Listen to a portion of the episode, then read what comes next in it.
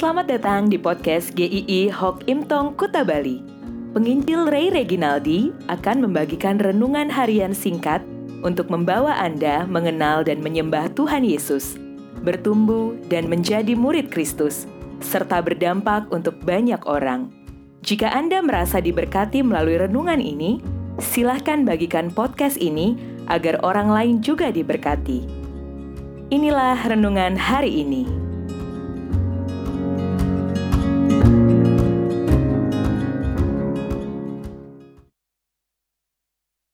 Jangan mau kalah. Mazmur 125 ayat yang ketiga. Tongkat kerajaan orang fasik tidak akan tinggal tetap di atas tanah yang diundikan kepada orang-orang benar. Hidup di dalam dunia ini selalu diperhadapkan dengan dua realitas, yaitu penyertaan Allah dan gangguan dari kuasa si jahat, keamanan dan ancaman ada hidup di dalam jalan orang benar, juga hidup di dalam jalan orang fasik. Selama ada di dalam dunia ini, hidup kita akan diperhadapkan pada dua realitas ini. Pemasmur menyadari bahwa penyertaan Allah bukan berarti tanpa adanya kesulitan. Di ayat ketiga, tongkat kerajaan orang fasik tidak akan tinggal tetap di tanah yang diundikan kepada orang-orang benar. Orang fasik itu ada. Orang fasik itu bisa mencoba untuk mengganggu dan menguasai mereka. Pemasmur memahami ada kemungkinan mereka dapat terseret dalam kehidupan orang-orang fasik. Kita tidak bisa dengan begitu yakin berkata, "Iman saya pasti tidak akan goyah." Tuhan Yesus saja dicobai sampai tiga kali, tapi dia tidak berbuat dosa. Maksudnya adalah kita ini akan selalu digoda, diganggu dengan hal-hal yang bisa membuat kita jatuh ke dalam dosa. Apalagi manusia menjadi sasaran empuk buat si jahat. Sampai ada yang memplesetkan doa Bapa kami. Jangan masukkan kami ke dalam pencobaan karena kami bisa masuk sendiri. Orang Kristen mempunyai dosa favorit yang membuat mereka bisa jatuh ke dalam dosa. Iblis tahu untuk menjatuhkan kita bagaimana strategi yang tepat. Maka orang Israel diingatkan supaya tetap ada dalam jalan yang Tuhan tunjukkan.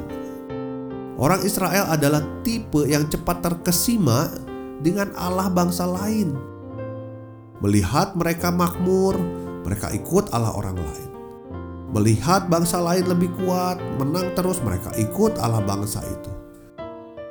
Pemasmur tahu ada kondisi yang tidak ideal di dalam dunia ini. Namun dia percaya bahwa Allah adalah Allah yang adil. Allah yang tidak pernah salah menilai, maka dia berani memohon. Lakukanlah kebaikan ya Tuhan kepada orang-orang baik dan kepada orang-orang tulus hati. Kebergantungan kepada Tuhan itulah kuncinya menghadapi segala tantangan di dalam dunia ini yang bisa menjatuhkan kita ke dalam dosa. Tuhan Yesus sudah mengalahkan kuasa dosa dengan mutlak. Dia bukan saja mati, tetapi dia bangkit dan hidup selama-lamanya. Kebangkitannya, hidup selama-lamanya, itulah yang memberikan jaminan bagaimana maut itu tidak menguasai lagi. Maka Yakobus berkata di dalam Yakobus 4 ayat 7, karena itu tunduklah kepada Allah dan lawanlah iblis, maka ia akan lari daripadamu. Kita akan menghadapi banyak tantangan dalam hidup kita, baik tantangan yang lama maupun tantangan yang baru, godaan lama maupun godaan baru, baik di kantor, di keluarga, di gereja. Rentan sekali bisa membuat kita jatuh ke dalam dosa. Bisa jadi hari-hari ke depan godaan dosa semakin kencang kepada kita, godaan dosa seksual, godaan untuk korupsi, godaan untuk menyombongkan diri, untuk menyingkirkan rekan kerja. Tidak ada yang bisa menjamin kita untuk tetap kokoh menghadapi dunia ini kecuali hanya di dalam Tuhan Yesus. Ayo jangan menyerah terhadap godaan si iblis, tetapi menanglah bersama Tuhan atas godaan-godaan itu. Besok kita sama-sama akan cek hati kita. Maka tunggu pembahasan esok hari. Tuhan memberkati.